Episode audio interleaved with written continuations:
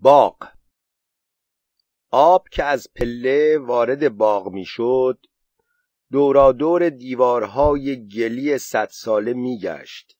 درختهای آلبالو، انار و زردالو و آلو بخارا را سیراب می‌کرد. از کنار باغچه مستطیلی که در آن خیار و تره و پیازچه و نرگس کاشته بودند رد می‌شد. از کنار پله های آجوری قرمز صد ساله رد می‌شد. درخت نارون کهن و سروها را سیراب می کرد و همیشه چند برگی با خود می برد و سپس در سیر بی انتهای خود از زیر درخت بید مجنون میگذشت تا آین دار جمال محزون درخت دیوانه باشد. در زل شرقی ایوان آجرفرش وسیع را سقفی با نقوش گل زرد و گچ از دمای خورشید محفوظ نگاه می داشت و در انتهای ایوان سه اتاق همیشه در بسته مقر زنان بود که گاه در یکی باز می‌شد و زیغم خورش و میوه بر دست از آن خارج می‌شد و در را با پای چپ از پشت میبست در ته جوی آب ریگ و لشمه تدریجا جمع شده و آب جویبار در تداوم ابدی خود بر لشمه های خوابیده بر ریگ موجهای کوچک زمزم وار میانداخت. گاهی ماهیکی به شتابی نالازم از میان لشمه ها میگذشت و یا قورباغهکی از سر کنجکاوی به جهان تازه خارج از آب خود مینگریست. در عدل ظهر که همه چیز بیسایه می‌شد آب جویبار تنها به اعتبار چند برگی که با می می‌برد دیده می‌شد گاه گنجشکی از فراز نارون کهن به کنار آب میجست و با دو جست کوتاه جمیع جهات را مواظبت می‌کرد و سپس بر آب نک می‌زد سه سبوی دهشیری از گل زرد که به روزگاران رنگ باخته و سبز و کبود شده بود در کنار آب خنک می‌شد و بطری دستمال پیچیده آقای خاکپور حضوری شبانه در کنار سبوها میافت حاج حسام سید آقا مزفر آقا و دستیار او در دوده سید محمد چینچین و حاج رضا و آقا شمسدین قرار دوده را گذاشته و توسط راننده اتوبوس آباده که از فرقانه میگذشت به خاکپور پیغام داده بودند که روز جمعه میآید ماشین آباده طبق معمول پیغام را نرسانده بود و آنها هم طبق معمول آمده بودند. زیغم از همین کار ابرقویی ها بیشتر از همه چیز دلخور بود. نه تنها آنها یک دسته مفتخور بودند بلکه رسیدنشان نیز ملخوار و بیخبر بود. خاکپور اشاره کرد که زیغم بره بکشه. تا مسافرها گرد راه از لباس بتکانند گوسفند پوسکنده وارونه از درخت زردالو آویزان بود و مگس همه جا را پر کرده بود. چند نفر میان؟ میز آقا علی و چند تا بچه ها خاکپور فهمید که لاعقل پانزده نفر دیگر در راه هستند. عطر شبانگاهی شاه پسند و اطلسی که در ازلاع ایوان کاشته بودند هنوز در فضا معلق بود و شمیم درخت انجیر کهن بوی نرینه‌ای در فضا می پراکند زیغم و خاکپور هر دو بلند و کشید قد بودند و زلفان پرپشتشان که از وسط دو فاق می‌شد و چشمان درشتشان نشان می‌داد که آنان از نژادی مشترکند. خاکپور کم حرف بود و از او کم حرفتر زیغم که با اشارات خان آشنا بود همانطور که پدران او بودند. و در میان آنان نوعی خیشاوندی بیپیوند برقرار بود که در آن رابطه زیغمها کهتر بودند. موقع شکار زیغم تفنگ به دوش و طوله به دست در پشت خان حرکت می کرد و موقع مهمانی مهمانها را هر یک به فراخور نسب و نیز نزدیکی با خاکپور پذیرایی می‌کرد زیغم در حد خود نمی‌دید که از خان خورده بگیرد ولی از اینکه ابرقویی های مفتخور مال او را میخوردند دلخور بود و به روی خودش نمی آورد. هرچند اصلاحات ارزی به خاکپور صدمه ای نزده بود چون رعیتها به دلخواه خود همان روابط قدیم را ادامه داده بودند زیغم می‌دانست که این سرسپردگی به همین نسل تمام می شود و نسل بعد به خاک سیاه می نشیند. زیغم هنوز به سبک قدیم لبه کلاه ناصرخانی خود را از جلو کج می کرد که علامت خانی بود و در جیبش دستمال سفید تمیز داشت و موقع راه رفتن به سبک ایلاتی ها شلوارش را توی جوراب می کرد و چوب دست به دست می گرفت. ولی زیغم در کوه زیغم تمام و کمال می شد. در آنجا در حالی که زیغم قطار فشنگ چپ و راست همایل کرده بود و تفنگ موزر خان را که پدرانش از چکسلواکی خریده بودند بر دست داشت با چنان هیبتی می‌رفت که ارتباطی با این زیغم که کفشهایش را کنده و با جوراب روی سفره راه می‌رفت و بشقاب میچید نداشت. در کوه خون پدران یاقی زیغم در او میجوشید و با نفرت و تحقیر به شهر فکر می‌کرد و آرزو می‌کرد که هیچ وقت به فرقانه بر نگردد. ده نسل پیش از آن جد زیغم با حالتی مشابه در جنگ قندهار در کنار جد خاکپور در رکاب نادرشاه جنگیده بودند و دمار از روزگار افغانی های یاقی درآورده بودند. حدود یک ساعت بعد گوش زیغم تیز شد. صدای اتوبوس میزاقو بود و این علامت خوبی نبود چون او می‌دانست که تمام مفتخورهای ابرقو در حرکتند. اتوبوس از کوچه باغهای تنگ گذشت.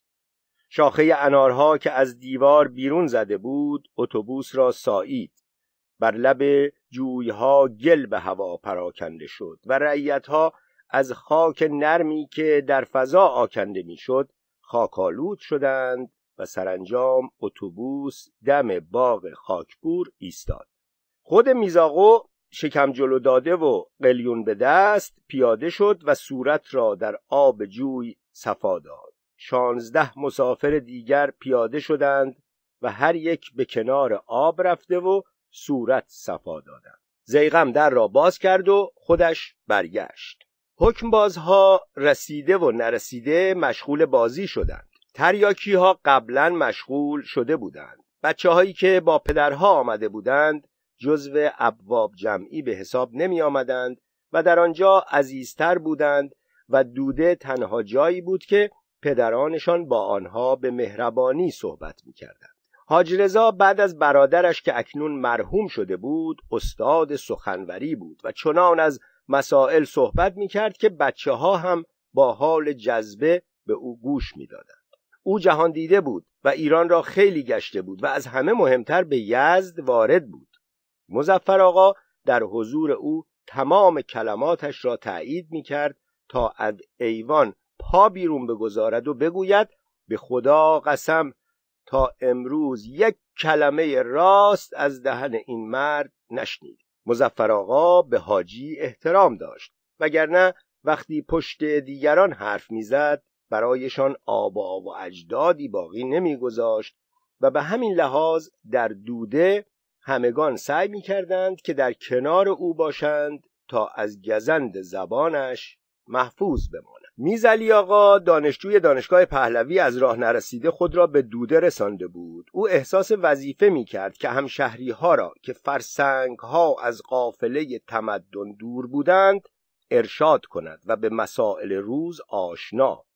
و همیشه از عدم علاقه آنها متأثر بود. اخیرا حسام آقا و مرتزا و چند نفر دیگر هم وارد بحث می شدند مستر لانگ می گفت در آمریکا پول داره از رواج میفته یک نوع شناسنامه اعتباری پلاستیکی درست کردن که مردم با اون خرید می‌کنن و سر ماه پولش رو می‌پردازن. آمریکا مملکت اعتماده و به همین لحاظ ما که مردم دقل و دروغ هستیم هیچ وقت به اونها نمی‌رسیم. اگه در اینجا بود فرداش صد رقم کارت تقلبی صادر می‌شد. مزفر آقا که مرتب میرزا علی آقا را به چای خوردن به جای حرف زدن دعوت می‌کرد گفت باید پول هم در حساب داشته باشی یا معامله سلواتیه وقتی که اعتبارت درست باشه لازم نیست پول در حسابت باشه.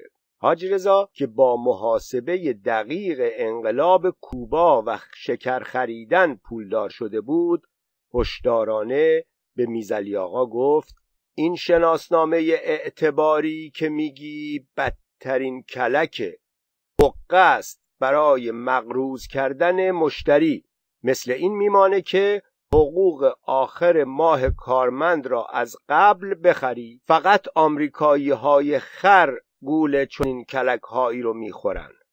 آمریکایی ها خرن یا ما؟ ما که سوزن جوالدوز هم وارد می‌کنیم ایرانی مگه چی می‌سازه؟ شیره سوخته تریاک رو خوب بلدیم بسازیم تا روح الاجنه درست کنیم و بکشیم و یاد رستم و اسفندیار بیفتیم. گروه تریاکی ها اصلا از این حرف خوششان نیامد و مزفر آقا که آن وقت هنوز تریاکی نبود از اینکه به مفاخر کشور حمله شده است ناراحت شد و گفت مفاخر ملی را نباید وارد بحث کرد. ولی میز علی آقا یقه مفاخر را چسبیده بود.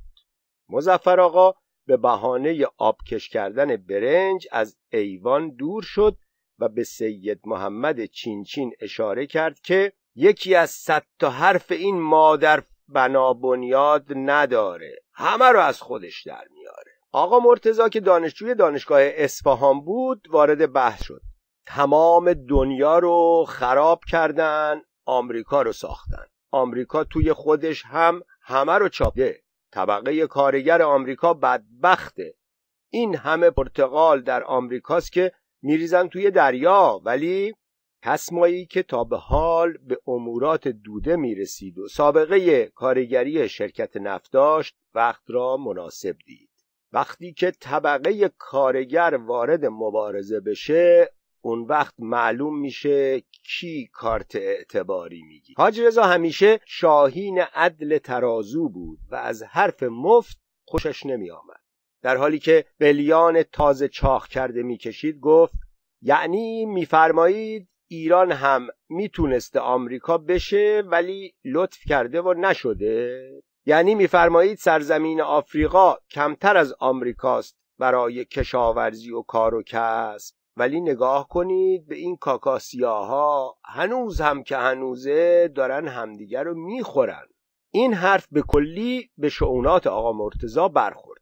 آقا مرتزا دانشجوی دانشگاه اصفهان دائما بین کمونیسم و اسلام انقلابی در نوسان بود. و این بود که نمی‌شد هیچ وقت به طور قطع و یقین گفت که اکنون کدام یکی است. ولی این حرف حاج رضا به هر دو جنبه آقا مرتزا برمیخورد و از اظهار عقیده آقا مرتزا برمی آمد که کمونیسمش برگشته است.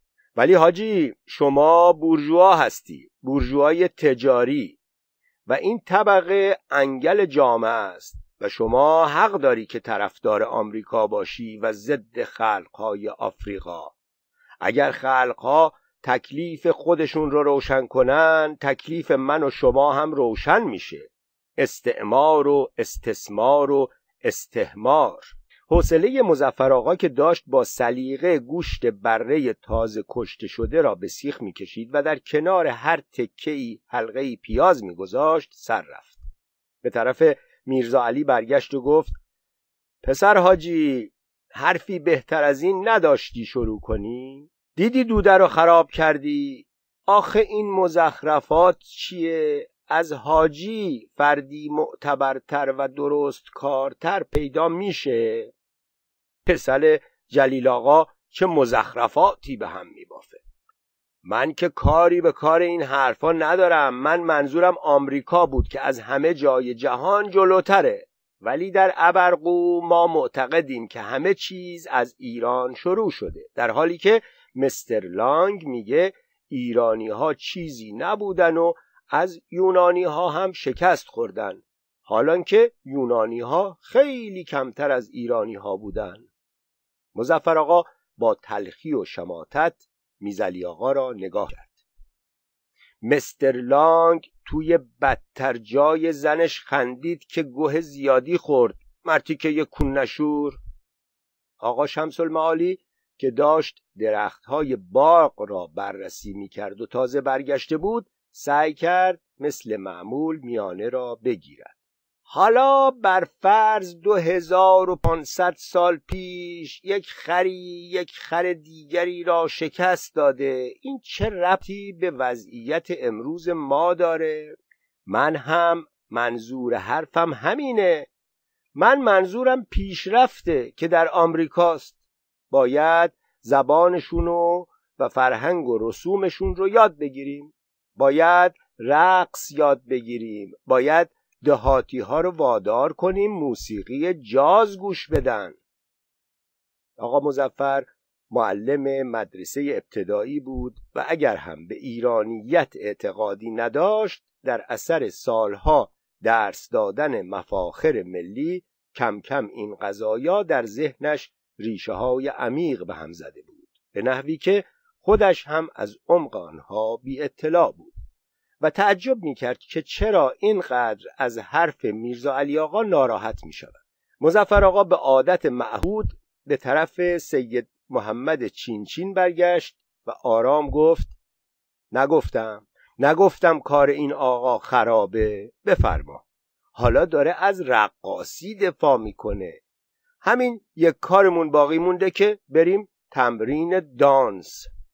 آقا مرتزا مثل اینکه یک دفعه اسلامیتش دوباره بروز کرده باشه برگشت و با غضب گفت باید خودسازی کرد. باید خود و درون خود را جست و شناخت. باید برگشت به خود به سنتها و به مقدسات مردم. می‌خواهید به این فراقعی ها تمرین دانس بدید؟ مثل قضیه تودهی هاست.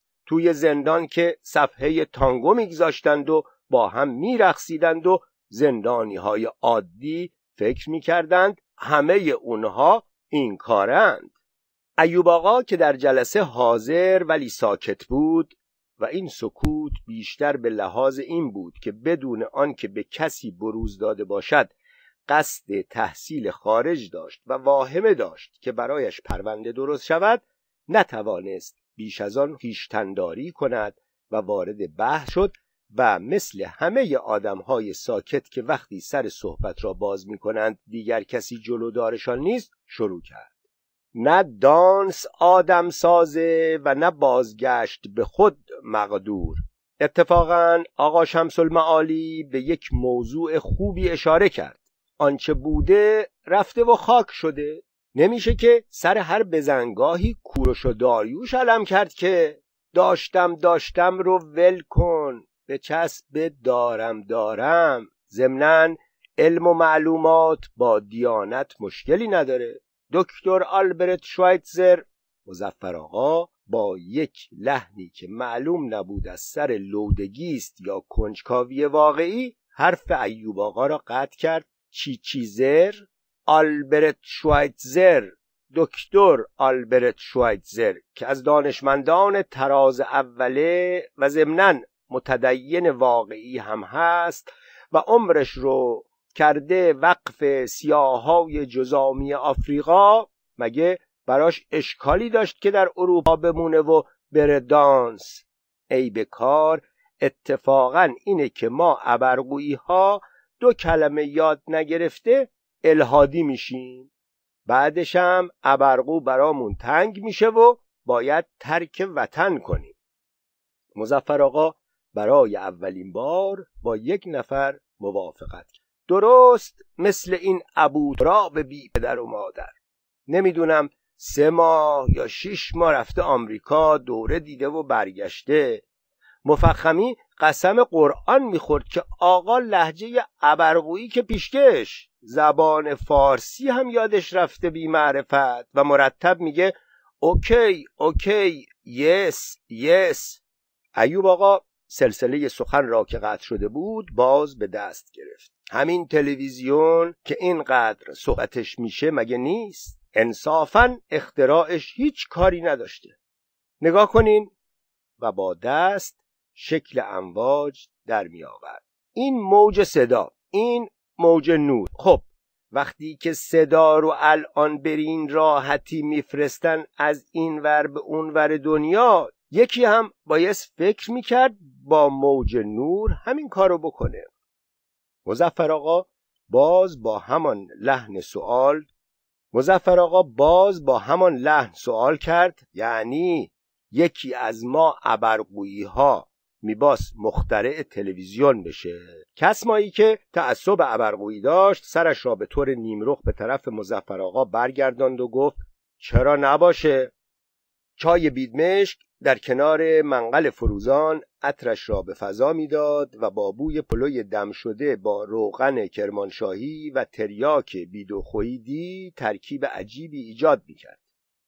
زیغم یک گیره انجیر و انگور کنار منقل گذاشت که جای امتری بود تریاکی ها از میوه تازه احتراز می کردند چون معتقد بودند که خماری آور است خوراک تریاکی ها چای بود و شیرینی یزدی و دیگران هم حدود و حرمت آنها را نگه می داشتند.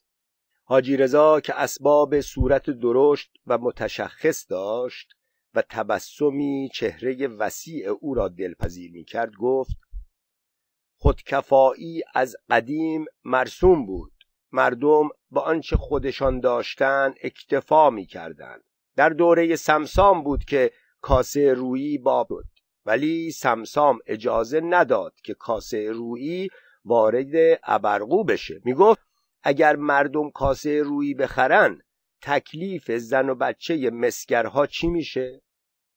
میزلی آقا با قاطعیت بیش از پیش وارد بحث شد و گفت حاجی سیصد سال عقبیم. چطوره؟ سیصد سال دیگه هم همینجا بمونیم. بشر به کره ماه رسیده و ما هنوز به یزد جاده شوسه نداریم. مزفر آقا که تازه از چای دم کردن برگشته بود و مشغول تهیه کردن مقدمات سالاد شیرازی بود توی حرف میزعلی آقا پرید. به یزد که الهی شکر جاده نداریم الهی راه آباده هم بند بیاد تا از شر این خونک ها راحت شید آقا مرتزا اگه به حرف لنین در مورد سنت ها دقت کنیم میزلی آقا. سنت خوب و بد را باید کی تعیین کنه؟ مگر در آمریکا؟ مزفر آقا باز آتشی شد. آقا مگر این مملکت دیوار سگشاشه؟ چرا هر چی بدیه به اینجا نسبت میدین؟ بعد میرین از روس و انگلیس شاهد و مثال میارین. من خودم این سربازهای گشنه روسی رو دیدم که تفنگشون رو می‌دادن برای نیم من آرد جو. اسمال خان که همیشه در دوده عضو نامرئی بود و از صبح عرق خوردن را شروع می کرد اولین و آخرین جملهش را گفت. همش زیر سر این پهلوی بی پدر مادره. از روزی که پهلوی سر کار اومد تا امروز یک قانون نگذاشت که به نفع من باشه. سر جنگ داره با من این در سوخته. اینها نگاه می‌کنن ببینن کجای مملکت یک آدم مالداری هست تا برن از چنگش درارن و پدرش رو بسوزونن. میزاقو که متخصص تاز کباب درست کردن بود و داشت گوشت و پیازها را با سلیقه سرخ می‌کرد رو به اسمال خان کرد و گفت من خدمت شما آرزم که وضع مملکت رو چهار تا دانشجو نه می‌فهمن و نه می‌تونن درست کنن. جلوی این دانشگاه پهلوی رد شین. ببینین دختر و پسر رو میشه تشخیص داد؟ من دستم در کاره. من زوار ابرقویی رو قدیم سالی یک بار به امام رضا می بردم. امسال فقط تا امروز هفت کش مسافر مشهد بردم. رعیت وضعش بهتر شده. ولی وضع اسمال خان خراب شده. پسر حاجی که از دبیرستان درآمده رفته بغل دخترها توی دانشگاه پهلوی. از کجا فهمیده که مملکت چه وضعی داره؟ حکمبازها مشغول بازی بودند و کاری به بحث نداشتند. تریاکی ها هم جزو بحث بودند و نبودند. عرق خورها منتظر بودند که آفتاب از سر درختها بپرد تا اولین استکان عرق آتشین را از گلو سرازیر کنند. آقا مرتزا داشت می‌گفت که یک کتاب خوب نمی‌گذارند چاپ شود. و مزفر آقا می‌گفت که کتاب و بد نداره. گوشت بره و تریاک خوب می‌خوایم که وفور است. آقا مرتزا می‌گفت تریاک برای داغان کردن توده هاست. و مزفر آقا می‌گفت توده ها که دستشون به تریاک نمی‌رسه تا کلشون داغون بشه یا نشه. و از این حرف ها که اسفندیار خان با جیپ از راه رسید. همراه با اسفندیار خان میرزا صالح هیچ وقت نه کسی اسفندیار خان را در باغ خاکپور دیده بود نه میرزا صالح را و نه آن دو را با هم. مهمانها مثل اینکه به اجنه نگاه کنند آن دو را برانداز می‌کردند. زیغم جلو پرید و مراتب تعارف به جا زیغم می‌دانست که اسفندیار خان از تبار خوانین بلوچ است و حسابش را از بقیه جدا می‌کرد. ولی اسفندیار خان و خاکپور هیچ وقت دوستی نداشتند و شاید بعضا به این لحاظ بود که هیچ کدام دیگری را به اصالت قبول نداشت. اسفندیار خان لباس شکاری می پوشید و از زمانی که تودهی ها قصد جانش را کرده بودند معمولا تفنگ دلول بلژیکی خودش را همراه می آورد. در ابرقو دو نفر تفنگ مجاز داشتند که اسفندیار خان یکی از آنها بود. اسفندیار خان به سبک خوانین از ته گلو و تو دماغی حرف می‌زد. از ابرقویی خرتر پیدا نمیشه. اومدید دوده یا جلسه سیاسی؟ این مزخرفات رو بچه ها ببرن توی همون دانشگاه های خراب شده حرفش رو بزنن. عرق خنک اگر هست بی زحمت یک استکان به من برسونید. اسماعیل خان از عرق خودش ریخت و تعارف کرد.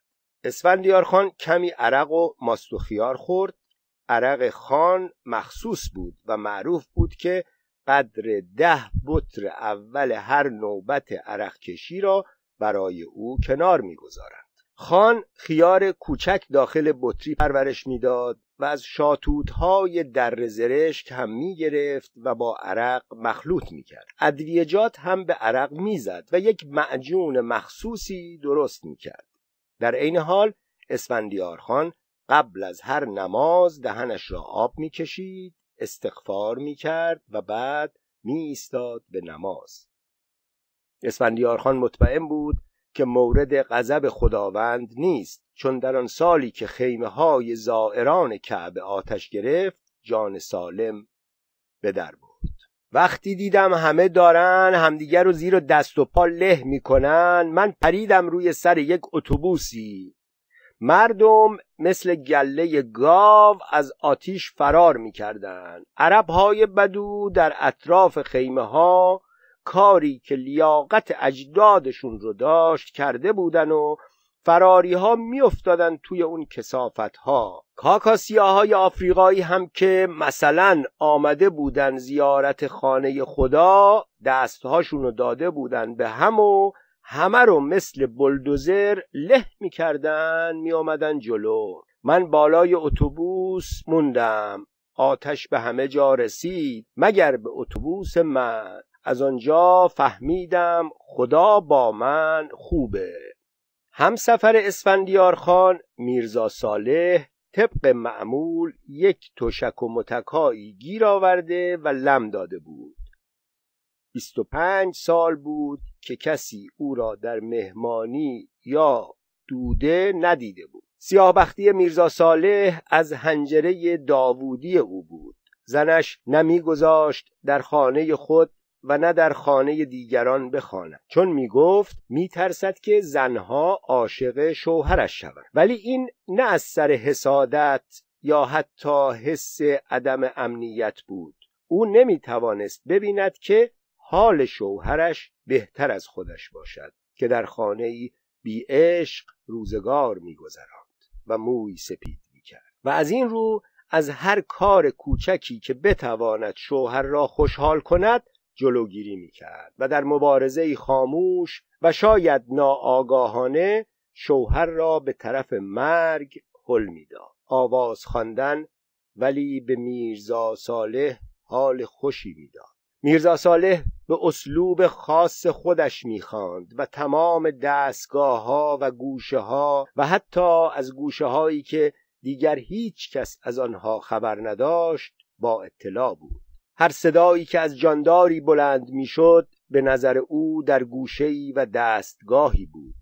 میرزا صالح عمری را از آخوندی به آخوندی و از تارزنی به تارزنی رفته و گوشه ها و دستگاه ها را به روش قدما آموخته بود و جز از غزلیات حافظ نمی‌خواند که همه آنها را از حفظ داشت و تفسیر آن را به چهارده روایت می‌دانست. آفتاب مدتی بود که از سر درختهای سپیدار رخت بسته و رفته بود. از کلاقها صدا می آمد قورباغه ها هنوز شروع نکرده بودند. باد خنکی که اکنون از شرق آغاز کرده بود زلفان بلند میرزا صالح را تکان می‌داد. میرزا صالح ناگهان و بی مقدمه خواندن آغاز کرد. آنان که خاک را به نظر کیمیا کنند آیا بود که گوشه چشمی به ما کنند؟ دردم نهفته به ز طبیبان مدعی باشد که از خزانه غیبم دوا کنند. حالی درون پرده بسی فتنه می رود تا آن زمان که پرده برافتد ها کنند. گر سنگ از این حدیث بنالد عجب مدار صاحب دلان حکایت دل خوش ادا کنند. میخور که صد گناه ز اغیار در حجاب بهتر ز طاعتی که به روی و ریا کنند. پیراهنی که آید از او بوی یوسفم ترسم برادران غیورش قبا کنند. میرزا صالح در ماهور آغاز کرد هر بیتی را مناسب حالتش در گوشه های دلکش و عراق و سرانجام شکسته ادا کرد و سپس به دستگاه بیات زند رفت و باز به شکسته و برگشت به ماهور. خیلی ها تمام این گوش پردازی ها و مرکبانی ها را تعقیب می کردند و در دل آفرین می گفتند دختری آهوچشم که در یکی از سه اتاق در بسته انتهای ایوان نشسته و برای کباب نارنج قاچ می کرد نفهمید چه شد. تیغ تیز شستش را برید و آب نارنج در زخم رفت. ولی او همچنان مات و متحیر به این آواز شگفت به این بانگ مردانه که از ایوان میگذشت از فراز درختها میگذشت از جالیزها میگذشت از جویبارهای خنک ابدی میگذشت. و در جایی در میانه کوه و کویر معلق میماند گوش می‌داد.